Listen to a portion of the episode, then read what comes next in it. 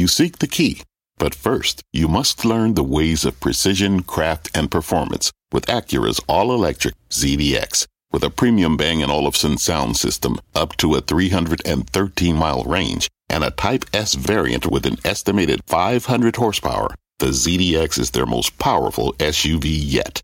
Unlock the energy when you visit Acura.com to order yours today. For stocks on this summer Friday, but the S&P and the Nasdaq both putting in their second week of losses. That is the scorecard on Wall Street.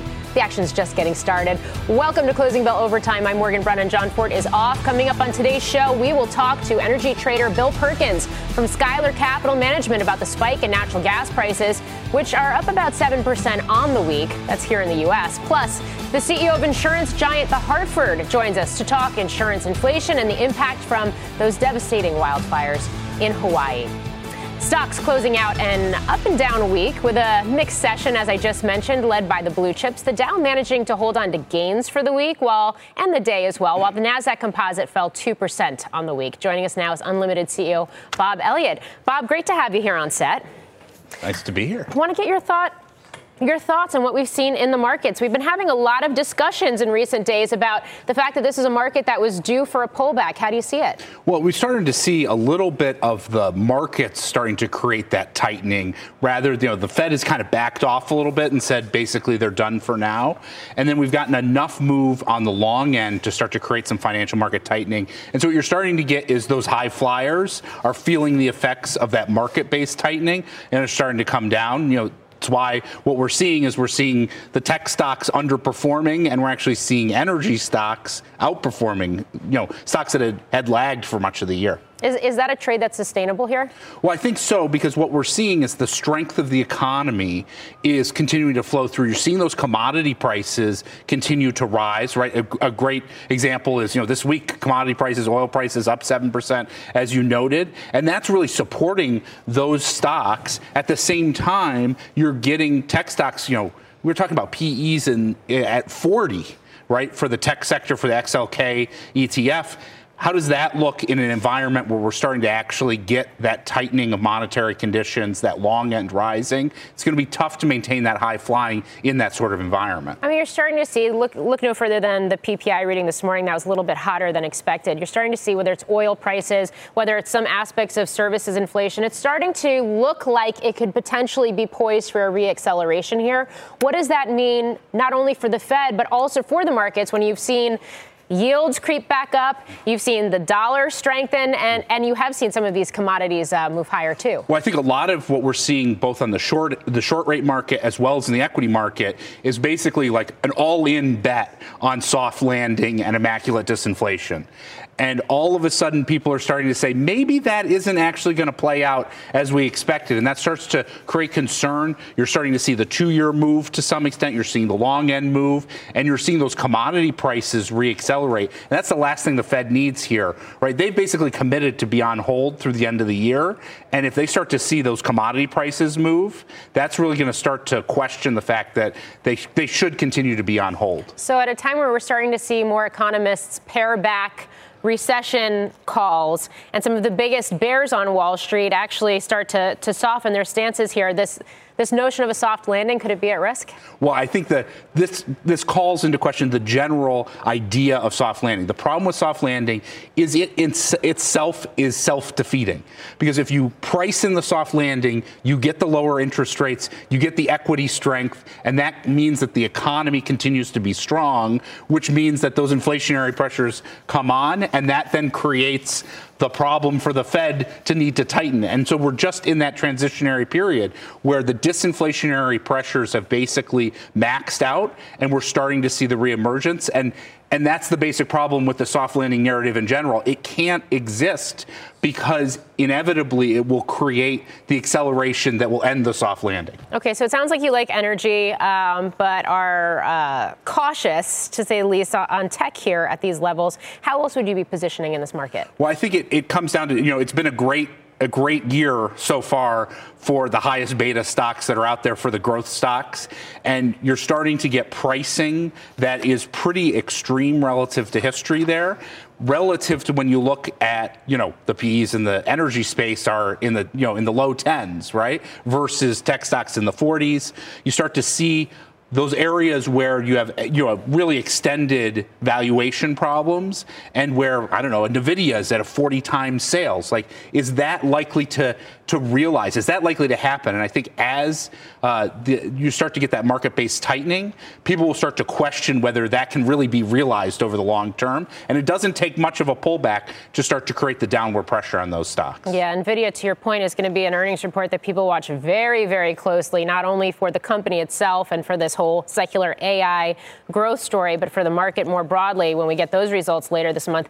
I, guess it raises the question we are getting into dog days of summer here. We know seasonally, especially as you start to look to September, this tends to be a weak period for, for the market. Uh, what's the next big catalyst?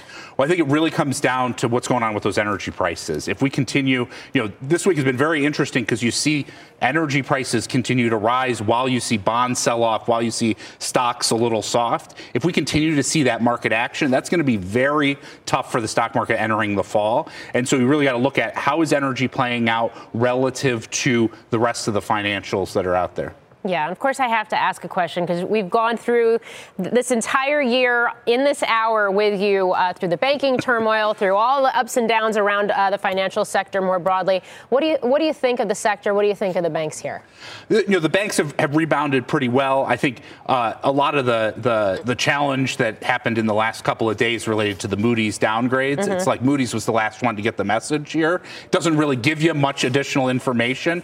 Those banks continue to look pretty strong. Uh, they continue to get those deposit inflows. And while they might not be quite as profitable as they were before, uh, they're still pricing in an outcome that's consistent with as bad as it was right after SVB. And that continues to be implausible. So when you're looking for uh, some value in the market that doesn't have a whole lot of value, those stocks continue to look pretty good. All right, I, I, want you to hang hang tight because we are starting to get some of these 13F filings for the quarter. Bridgewater's 13F filing is out. Kate Rooney has the details. Hi, Kate.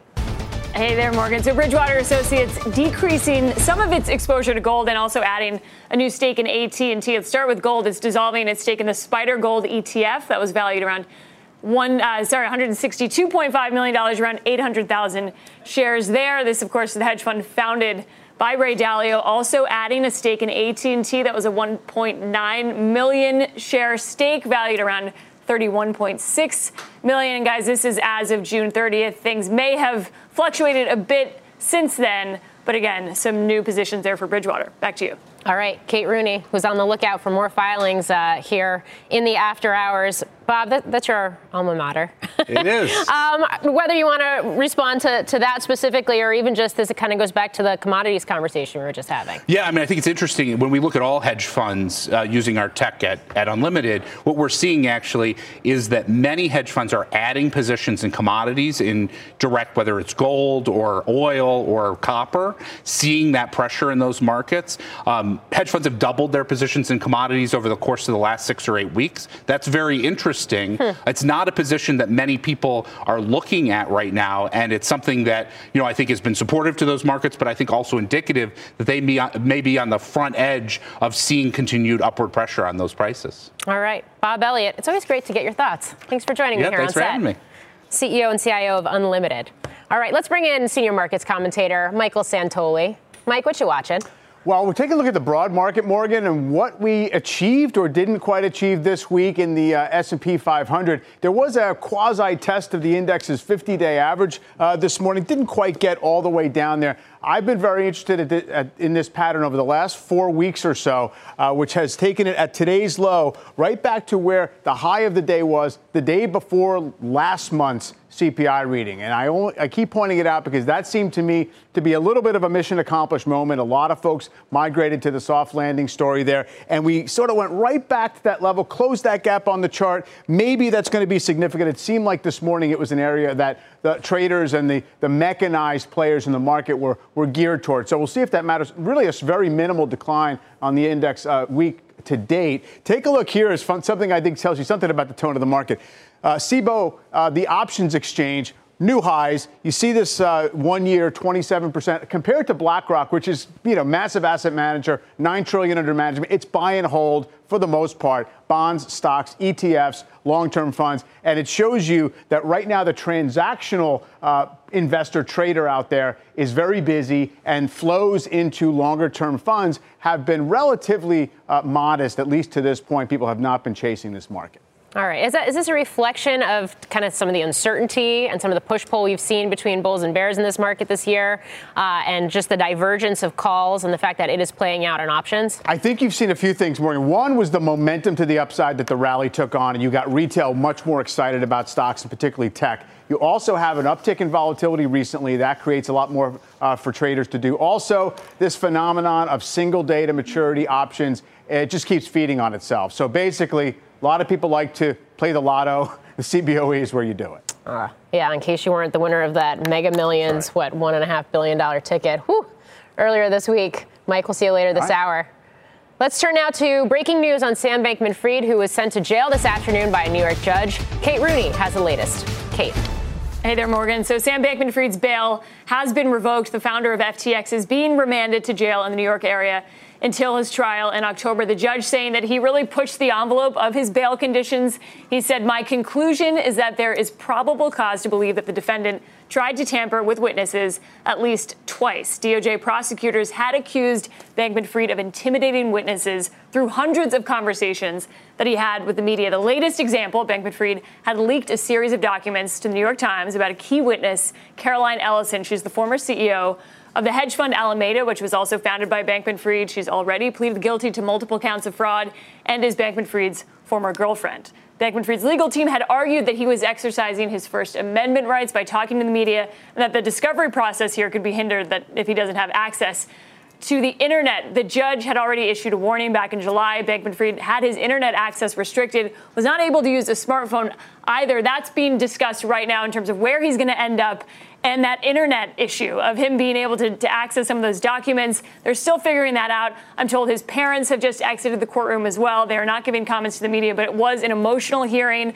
Our producer, Dawn Giel, who was inside the room, said that his mother was attempting to say goodbye. It was extremely emotional. So, some color from inside the room there. But the FTX founder had been on house arrest at his parents' house. It was part of the $250 million bail package that had been set. And the trial, guys, set to kick off October 2nd in New York, but he will be in a detention center until then. Back to you. All right, Kate Rooney, thank you. Energy was the top sector this week, and natural gas prices surged.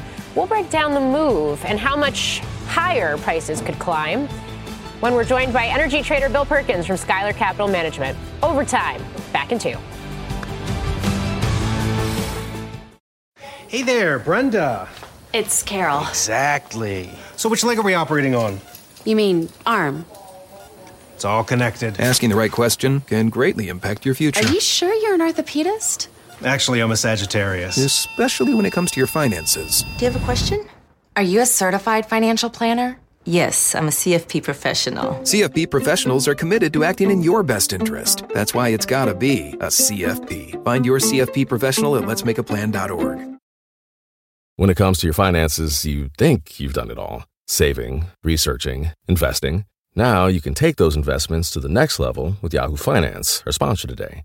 I have an investment account with Schwab and a 401k with Fidelity, and I use Yahoo Finance to consolidate them so it's incredibly easy to manage. They've been helping great investors like you for over 25 years. So whether you're a seasoned investor or just looking to level up, Yahoo Finance can simplify things, putting all your tools and data in one spot. Yahoo Finance takes a 360 degree look at the financial news cycle. From breaking news, original editorial perspectives, analyst ratings, independent research, and customizable charts, they've got you covered. You can see all of your 401k and other investments by securely linking your brokerage accounts. Yahoo Finance gives you insights and helps you see your wealth in its entirety. That big picture perspective helps smart investors become even better. For comprehensive financial news and analysis, visit the brand behind every great investor yahoofinance.com, the number one financial destination. yahoofinance.com. That's yahoofinance.com. Welcome back to Overtime. Natural gas seeing a big move this week, up more than 7% on the back of labor disputes at two major liquefied natural gas facilities in Australia. Australia. Also driving prices higher, the Energy Information Administration projecting record highs for production and demand this year. Joining us now is Bill Perkins, CEO of Skylar Capital Management. Bill, it's great to have you back on the show and to check in with you. Yeah, it's great to be back. Uh, what we just laid out, are those the reasons we saw these big moves in, in nat gas, which, by the way, were even bigger in Europe this week? Yeah, I think Europe was all about the strike. That kind of spooked the market. You know, the market was positioned for them running out of space to inject gas, and then the rumors of a strike in Australia had everybody pump the brakes, and they had a huge rally. I think natural gas, you know, had a little bit of a sympathy rally, but let's face it, it's hot. I'm here in Austin trying to move my daughter into college, and one day heat doesn't make a difference, but sustained heat drives a lot of demand for gas power plants and we've been withdrawing in the South Central, some taking gas out of storage, and so that we've changed prices based on that demand. So then, is it safe to say that the bottom is in? Because I remember you, you came on earlier in the year and you were still very, very bearish on, on nat gas and where, where prices were headed. Are, are we headed higher now? I, I, I'm not yet ready to say we're going higher. I'm mildly bearish. I mean, the heat won't last forever. Uh, S&D does look loose that supply and demand balances look loose on a weather adjusted basis. And pretty soon we're going to September and the fall, and we think we're going to have healthy storage inventories. I, you know, it's not something to write home about. I wouldn't get too excited about being bearish, but I'm mildly bearish. I think the rally is overdone. Okay. I mean, we've seen we've seen oil, and I realize the oil market is very different than the natural gas market. In many ways, they tend to trade for different reasons, but we've seen oil prices move back towards highs of the year. Um, I guess walk me through more broadly some of the energy dynamics and, and how real the possibility of a reacceleration in inflation when it does come to energy prices um, is concerned. Well, to the extent that oil prices drive inflation, and, and they do, I, I'm, pretty bullish oil. We have record low inventories, uh, recession or not, nominal crude oil demand goes up, and we haven't had this great um, investment in infrastructure for production. And so, supplies are tight. The SPR is at record lows. I mean, you've heard it from more people than me that it, it looks pretty bullish. Uh, that being said, when you drill an oil well, you get some associated gas. And, mm-hmm. and as people pick up drilling in the Permian, that gas is going to eventually, via pipeline, find its way into the Gulf Coast and actually be bearish natural gas. You know, natural gas for many producers is a byproduct. Yeah. Zero. They just want to get rid of it. Yeah. So, I mean, so, so I'm, I'm curious uh, whether you're going to disclose this or not, but how your performance has been at the fund this year. Because last year you had an incredible year. You had a triple digit return type of year last year. And it would seem like, based on our conversations uh, since the start of the year, that your calls have been bearing out. Yeah, they've been okay. Uh, I would say that we're north of 120%. I mean, that is kind of an estimate. I don't want to get in trouble I, there's so many damn rules gotcha. and regulations that that you can get in trouble for saying anything, but we're, we're having a pretty good year. Okay. One final question for you, and that is you have SkyFi. It's a startup. You're aggregating uh, and creating accessibility to satellite data in a, a, bigger, broader way. You're basically democratizing satellite data. Curious how that's going, especially when I know that that satellite data has been so important to you from an investment investment thesis standpoint. Yeah, I think it's going very well. We've got a product out there. It's working. We're uh, seeing enterprise customers see the value of it at skyfi.com so that people can get access to the data. One of the things that we're moving towards is instead of just giving the data, because a lot of people don't know what to do with the data, they're not necessarily GIS shops, they're natural gas trading shops or oil shops or, or miners, is give them the insights, give them the answers, the applications on top of it. And so that's coming out soon, and we're very, very bullish and happy to, to provide that to people. All right, Bill Perkins, great to have you on. Thanks for joining me. Thank you for having me on. Have a great weekend. You too. After the break, we're going to talk to the CEO of insurance giant The Hartford about insurance inflation and the impact of the devastating wildfires in Hawaii. Stay with us. People today can spend half their lives over 50. So it's good to be financially ready for what's important to you as you get older, like a family vacation. Or starting your dream business. Welcome to Connie's Coffee. How may I help you? AARP's trusted financial tools can help you plan for whatever your future holds. That's why the younger you are, the more you need AARP. Start planning today at aarp.org/slash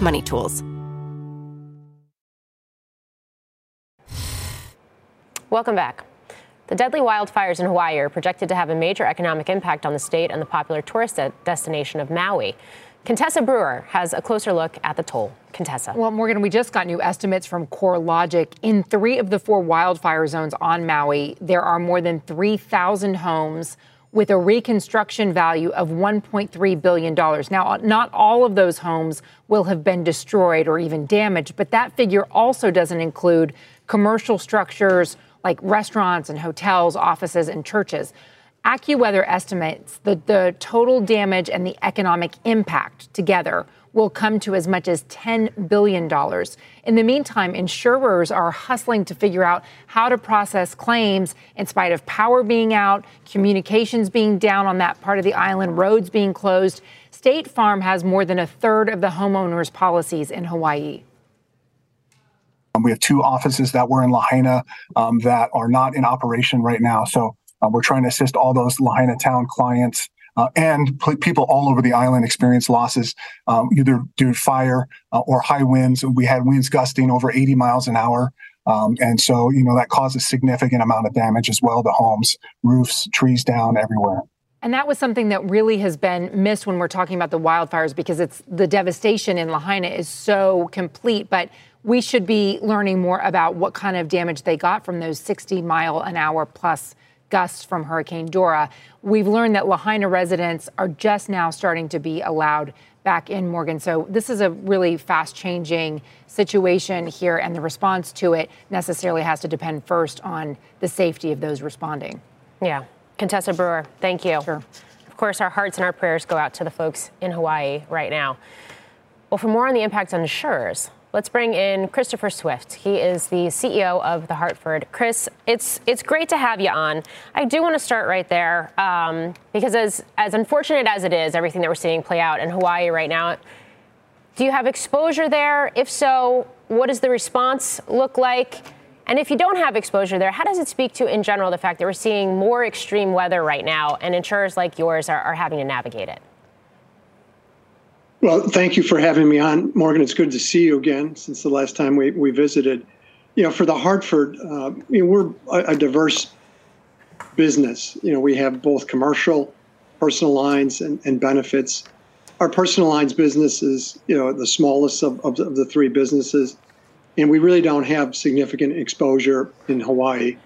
And as you said, you know, our just hearts and prayers go out to those uh, people that are experiencing just the devastating loss of property, but not only that, uh, human life. So I think the, the trend that you asked about is, is clear and, and prevalent. Um, there are more frequent and severe storms, particularly convective storms. Wildfire has its own dynamics in certain parts of the country, including California. But you know, we are experiencing you know more uh, severe activity. And first, in fact, the first six months of this year has been one of the or the second most severe time in, in any of our, our history. And we approach it from an underwriting side, a risk management side, and ultimately trying to help uh, clients uh, mitigate that risk and remain sustainable over a longer period of time. Yeah, and you have a very diversified book of business, to your point. Um, but I am curious about the property book of the business. Are you growing it right now? Um, and how does something like climate change factor in? Yeah, we have historically, my vernacular would be would be underweight property, mm-hmm. uh, both commercial and homeowners, and it is an area for, for growth for us because I think it's an area of need, and we have the capital and the capacity and the and the know, to take on more of that risk, and it's actually given the given the magnitude of some of the losses that we've seen over the last five years, prices have risen, you know, to the point where I think it's a good time to uh, enter the market in a more robust way. And that's part of our strategy to continue to diversify our uh, platform. Um, we did get the CPI reading yesterday. It did show that certain types of insurance rates continue to climb higher. Auto rates, for example, up 17.8% year on year. Um, in terms of the rate trajectory and these price increases, are we seeing them, whether it's at the Hartford specifically or across across the industry, are we seeing them as a means of keeping pace with inflation or for some for another purpose? No, you have it right. It's uh, it's inflationary based. You know, whether it be uh, repair shops, whether it be used car prices, whether it be labor uh, components of of uh, repairing cars, it, it just we're, there's a significant imbalance. You know, coming out of uh, the COVID period of time when a lot of people weren't driving, so uh, the industry is responding, you know, to those you know pressures, inflationary pressures by ultimately, you know, raising rates. I can anticipate another question of how long is this, you know, going to continue, and a lot of it, you know, obviously depends on how the Fed performs in slowing down the economy and cooling things. But if they're successful over the next, you know, 12 months, I, I do think the rate environment is still going to be elevated in personal lines, particularly auto, for the next 12 to 18 months. Okay. Um, you have a very robust group benefits business. You also have a very robust commercial business. You insure something like one and a half million small businesses. So basically, this very wide ranging view of the American workplace and to a certain extent the state of the labor market. What are you seeing? Well, you're, you're, you're kind to acknowledge our, our, two biggest product lines are workers' compensation and disability insurance, that, that both are employment centric, as, as I like to say. And I, I think we we generally see you know health, uh, health and small business uh, formations, uh, optimism, and in, in group benefits. Uh, you know, there has been some layoffs that you could see in, in our data, but not not massive uh, amounts.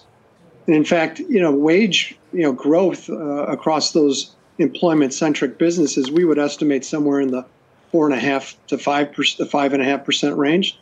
So generally healthy.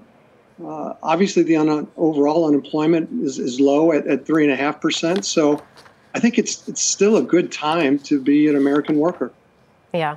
I know you're doing a lot around me- mental health conditions as well and, and have a treasure trove of data around that to, to make life better for, for workers too. So I look forward to having you back on to talk about that a little bit more uh, as well. Chris Swift, the CEO of The Hartford. Thank you, Morgan.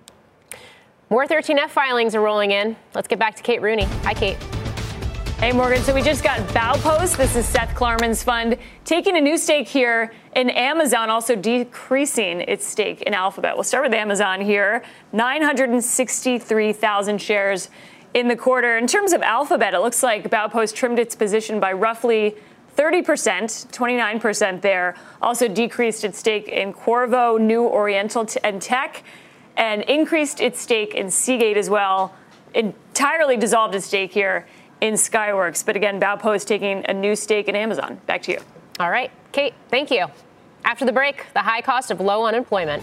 Mike Santoli looks at huge amount of fiscal support that has helped boost the labor market. This is going to be an interesting chart. Stay put.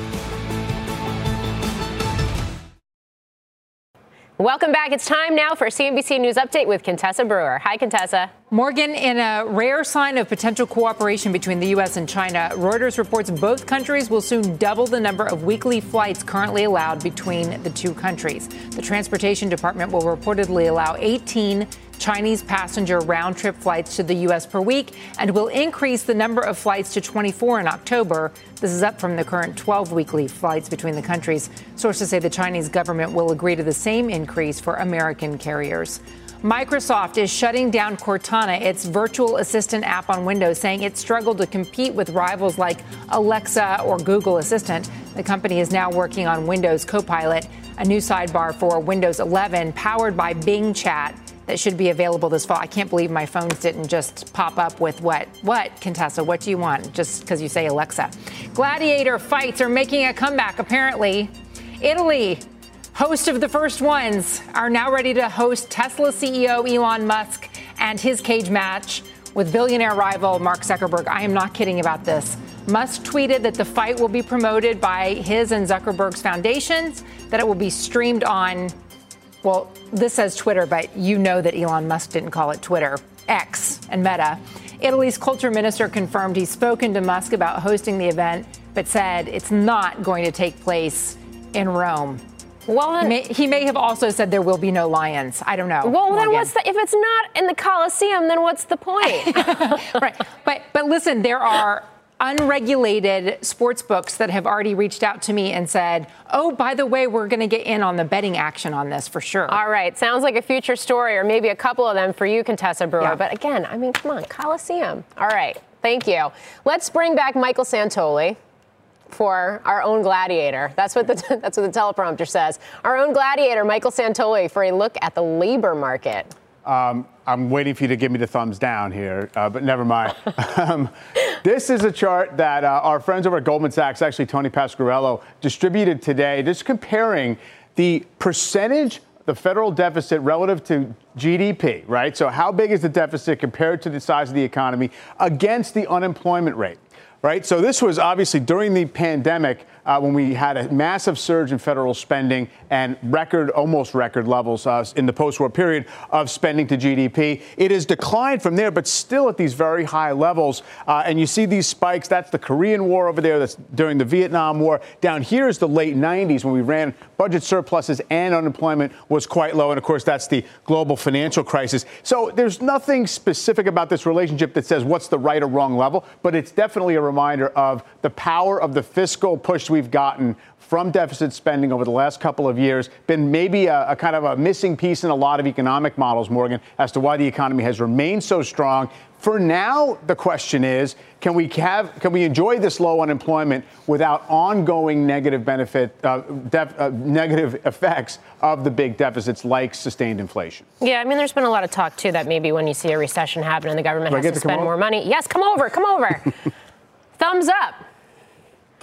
I'm glad right. you said that because. I just got I just I just started going into my spiel yeah. here. It's good to have you on yeah. set. Always good to visit. Yeah. Um, okay, so I just want to go back to this because there's been a lot of talk about um, the fact that you know if and when a recession comes, which yeah. at some point we know it will, and we have all this, you know, we have a huge debt pile uh, and this low unemployment rate right now. What's it going to look like when when spending has to ratchet up further again? Yes, this is what we don't know if the appetite is going to be there, if the borrowing capacity, given the interest burden on the federal government already, is going to be manageable. Um, I think that most policymakers, including at the Fed, are saying I guess we'll worry about that when we can. We're hoping to mitigate the effects on the economy of higher rates right now. And for now, there have been sustained benefits to the consumer and corporate sector of the stimulus that was put into the economy, right? That's what the excess savings we talk about is about. That's what the, you know, consumer and corporate balance sheets in decent shape. Uh, that's part of where it came from. Yeah, and of course, maybe it goes back to this paper that was released from the New York Fed yesterday morning that warns that the short term R has jumped, which means that the drag from yes. recent policy tightening hasn't been as large as previously anticipated, which I know is a uh, pretty hot topic of debate right now. Exactly. So everyone's kind of figuring out what it means for the leads and lags in the economy. Uh, but look, the, the interest cost from the government relative to the size of the economy and the overall budget is absolutely climbing toward the upper end of the range historically. What you hope to do is have the economy grow its way out of it, because that's what happened in World War II. You didn't pay down any debt, you just mm-hmm. grew the economy really fast in nominal terms, and it became much more manageable. Yeah, well, don't miss more of Mike along with Josh Brown tonight, 6 p.m. Eastern for the CNBC special Taking Stock, which some are calling. Uh, an informative romp. um, I was going for a uh, thought-provoking frolic, so we'll see what we land on tonight. All right, okay. Make sure you watch, and uh, and and those folks on X and whatever other social media platform can weigh in on whether it's a romp or a frolic, I guess. Oh. All right, well, Treasury rates rising after the hotter than expected producer price index. And our next guest predicts bond yields will head to the highest level of the current cycle. He explains why. That's straight ahead.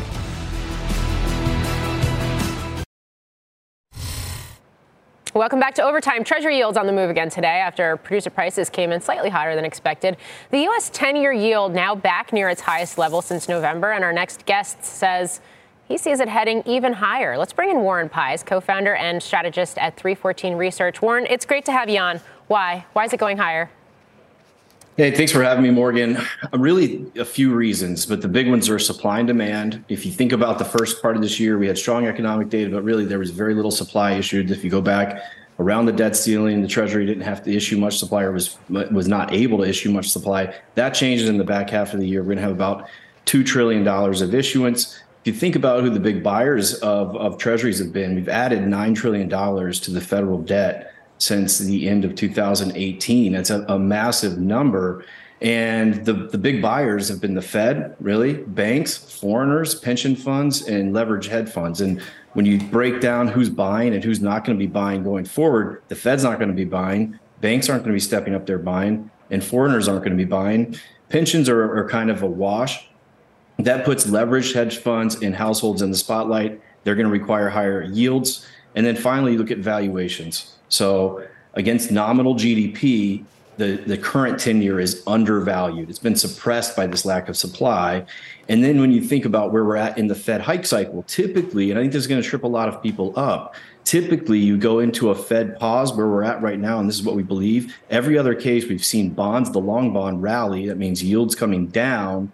Uh, I don't think that's going to happen this time. When you go into your typical pause, the 10 year is roughly equivalent to the Fed funds rate. That's your typical pause. And today we're well below. We're at like four and less than 4.2% on the 10 year and 5.5% on the upper bound of the Fed funds rate. So you add that all together, I think rates are going higher unless the economy slows. And we don't see the economy slowing just yet. Okay. So, so can we say that this is just a break from previous cycles that we've seen, or represents a kind of a, new precedent in, this in this world of quantitative tightening? Yeah, I mean, I, I, it's it's it's a little bit of a new experiment, a new monetary experiment. I, I think that the big question on everyone's mind is really, you know, how will the bond market operate with with the Fed stepping away? And that's going to be a question that gets answered in the next 18 months. And all of these questions, all of these issues are interrelated. So if you think about the returns we've seen since June 1st, commodities plus 7%, stocks plus 6 or a little bit under that cash plus 1, and the long bond, negative 5%.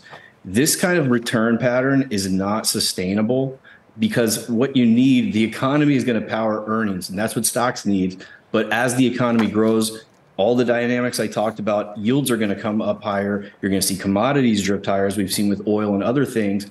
And that is a negative feedback loop to stocks. So mm-hmm. I think that yields rise for now and we have to see what happens down the road. But I think there's this feedback loop into the economy. So it, you know, it's too early to say there's going to be this new normal in, in rates.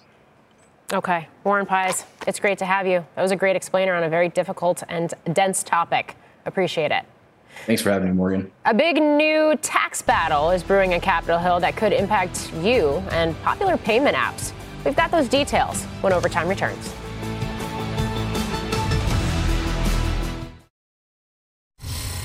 Welcome back to Overtime. Side gigs and payment apps such as PayPal and Venmo are at the center of the latest tax fight in Washington. Robert Frank explains why. Hi, Robert. Hey, Morgan. Well, the House Ways and Means Committee recently approved legislation that would roll back the so called gig tax. That's a tax that requires third party payment apps like PayPal, Venmo, eBay, or Airbnb to send 1099K forms to anyone reporting business income of more than $600 a year. It was supposed to take effect in 2022. The IRS postponed it until 2024 tax year, which means income you receive this year from the payment apps could generate a 1099. Now, the House Ways and Means bill would lift that $600 limit to $20,000, and a customer has to have 200 transactions a year. The GOP is saying Basically, the current law amounts to IRS surveillance and harassment of Americans who might, say, sell their couch on eBay or get reimbursed by friends for dinner. Democrats say only business income and not the reimbursement from friends or family members would apply, and the current law doesn't change what you actually owe, only what's reported to the IRS. So you got to pay taxes on this stuff either way. The Tax Policy Center estimates that up to half of all income that currently flows through these apps is going unreported and therefore untaxed. That adds to the tax gap, the $500 billion a year that goes uncollected. Now, one way to avoid all this, Morgan, is to use Zelle, which is exempt from the 1099 reporting. Whoa, why is that? Well, Zelle is a bank to bank transaction, more like a wire. Uh, rather than eBay, Venmo, all these which are considered third parties. So they got a carve out. Uh, and again, you have to pay taxes regardless, wherever you get the income, however you use or pay for it. But Zelle is not subject to the 1099 rule. That is fascinating. So a lot of people have switched to Zelle. Yeah, there you go. And I'm, and I'm sure the banks are excited to be able to have that carve out if this legislation actually becomes reality uh, at a time where, for so many years now, we've heard the bank CEOs say that the fintech guys were not subject to the same sort of regulation. So maybe now it's a, it's a reversal here, at least where this is concerned. Robert exactly. Frank, thanks. The earnings parade continues next week when retailers like Home Depot, Target, and Walmart take center stage. A top analyst tells us what he's expecting when overtime returns.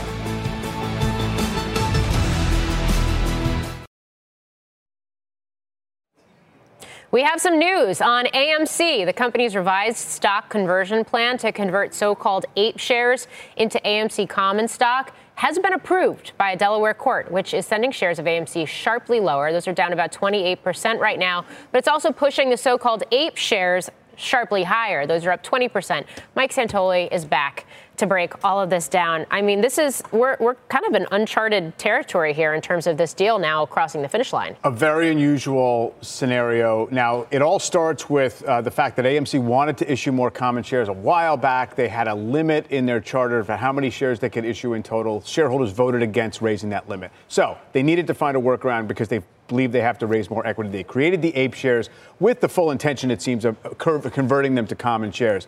Um, a few weeks ago, the same judge disallowed a settlement that would have allowed that conversion. Uh, so this is a new version of that settlement, and then now it's going to go through. Why is AMC stock down because of it? Because once the APE shares are converted into it, it's really a dilutive event mm-hmm. for common shareholders, and the presumption is uh, they're also going to do a reverse stock split. It's going to enable the company per- potentially to issue more stock and therefore dilute uh, shareholders further. Yeah, and we did see AMC earnings last week, and this is a company that is that is starting to see, uh, you know, a, a recovery from the pandemic. Certainly, some strong box office yeah. movies in recent weeks are, are, I would imagine, are going to help here too. But Adam Aron, the CEO, CEO is also very, very um, blunt in talking about not only with earnings, but in the last time they tried to do this and it was rejected. Yeah. The fact that you have a strike going on, it's very unclear what's going to happen longer term with the content pipeline, and that's going to affect movie theater chain operators. No like doubt AMC. about it. I mean, yes, we've had a, a good run of box office in the last few weeks but the number of releases is well below what it was in mm-hmm. 2019. Um, the total box office is well below where it was in 2019. Um, and AMC's market cap is well above where it was in 2019 because of the meme stock effect. That's so, incredible. In other words, the capital structure is, is, is wobbly at this point, and the company, in theory, is, you know, should probably try to create a bigger financial cushion. Yeah. So here we go. Yeah. This key step for them to move towards that. Mike, thanks for breaking it down. Meanwhile, investors are awaiting a big week of retail earnings. Names like Home Depot, Walmart, Target, many others are reporting next week. Joining us now is BMO Capital Markets' Simeon Siegel. Simeon, it's great to have you on. What are you watching for when we get this bevy of retailers that, that touch different consumers in different parts of the market next week? Good to see you. Nonstop fun in August in retail. So I think that next week we're going to see a continuation of this beginning where actually you're seeing fairly okay results. You're seeing beats. They're just not translating into the stock market. So, generally speaking, a lot of questions about consumer health. So far, they've been okay. I think we're going to see similar types of results. And the biggest question is going to be do the stocks react well, or did we already get that run in the last two months? Um, what do you think? Did we get the run already? I, I think the beauty is it should be winners and losers. And I know that's a nice thing to say. We haven't been able to say it in two years. So for the past two years, COVID has effectively risen everyone's boat, and then it made them all collapse. Now we're going to find out who's good and who's not. There's certain, listen, yesterday we watched one of the biggest mergers in a very long time. We watched Tapestry announce that they're picking up Capri. Capri was a very cheap stock. The valuation had come down a lot. So there's a lot of divergence here. And I think we're going to see companies like off pricers, you had TJX up on that logo. I think they will continue to compound. I think you're watching people want value. At the same time, you're watching people want luxury. So it is interesting. Yeah, I mean, have we have we we have seen it in some of the results so far? The fact that maybe at least here in North America and in the U.S., the market, at least on the high end luxury side, has been a little bit softer. Um, I wonder what you make of that, and if it, if that too feeds into that, that deal that was announced yesterday? So first of all, it probably does, right? I think right now you think about Tapestry and Capri, that's primarily Coach Michael Kors, and then also Kate Spade, Jimmy Choo, Versace, Stuart Weitzman. So different levels. but predominantly more in that accessible luxury price point. Tapestry, by buying Capri, gets access to Versace and Jimmy Choo, that higher price point that you're referring to. So, listen, I think what we are seeing, the North America department store exposure right now has some problems, but it seems like those problems are more normalization post COVID. It seems like they've been working their way through over inventory, much more so than the easier answer of people simply aren't shopping. I think we are seeing people shop when they're being given a reason to. We look across the companies that have reported so far, there's a low single digit growth in revenues. Most companies are doing that and growing gross margin. So it's not even simply because of promotions. I think the customer is willing to shop if they're given a reason, and it's going to we're going to see a case by case basis for different retailers and different segments of retail who's going to do well. That's why I bring up that divergence. That's why I think the off price would be very interesting. Some others that are going to chase promotions, perhaps they don't have a strong brand equity, I think will tell a different story. Yeah, that's exactly where I was going with you is how important are inventory levels going to be here? I mean, you, have heard it from the freight operators who move all of these goods uh, ahead of time and ahead of these key shopping seasons, saying, yeah, destocking has happened. We're starting to see some green shoots uh, in retail and in e commerce right now. Is your expectation that the correction has happened and that many of these names that you cover are actually in a good position for back to school and for the holiday season? I think the easy answer is yes. The more nuanced answer is I think there's still going to be promotions. I think there's still going to be too much inventory for some, but it's not because there's a lot of inventory. It's because there's more inventory than the demand allows for it. And so what I mean by that is when COVID stopped all of the inventory from coming into the country, it didn't matter how good of a brand you were. It didn't matter how good of a management team you were. You couldn't get your product. The next year, you had too much product. So there was no distinction between who was good at doing retail and who was bad at doing retail. Now we're going to get that distinction. And what that means, I think you and I are going to see balance sheets that look clean on paper. I think we're going to see year over year declines in inventory because of that destocking. But just because you have less inventory than last year doesn't mean you don't still have too much. Okay. And that's where that demand forecasting is going to matter. Okay. I got like 30 seconds left here with you. If you could pick one stock right now to buy, what would it be? Uh, Bath and Body Works. I think right now you've got discretionary spending with the benefit of a staple element because you buy a lot of candles, their replenishment, and like Capri, cheap multiple. Okay, Simeon Siegel.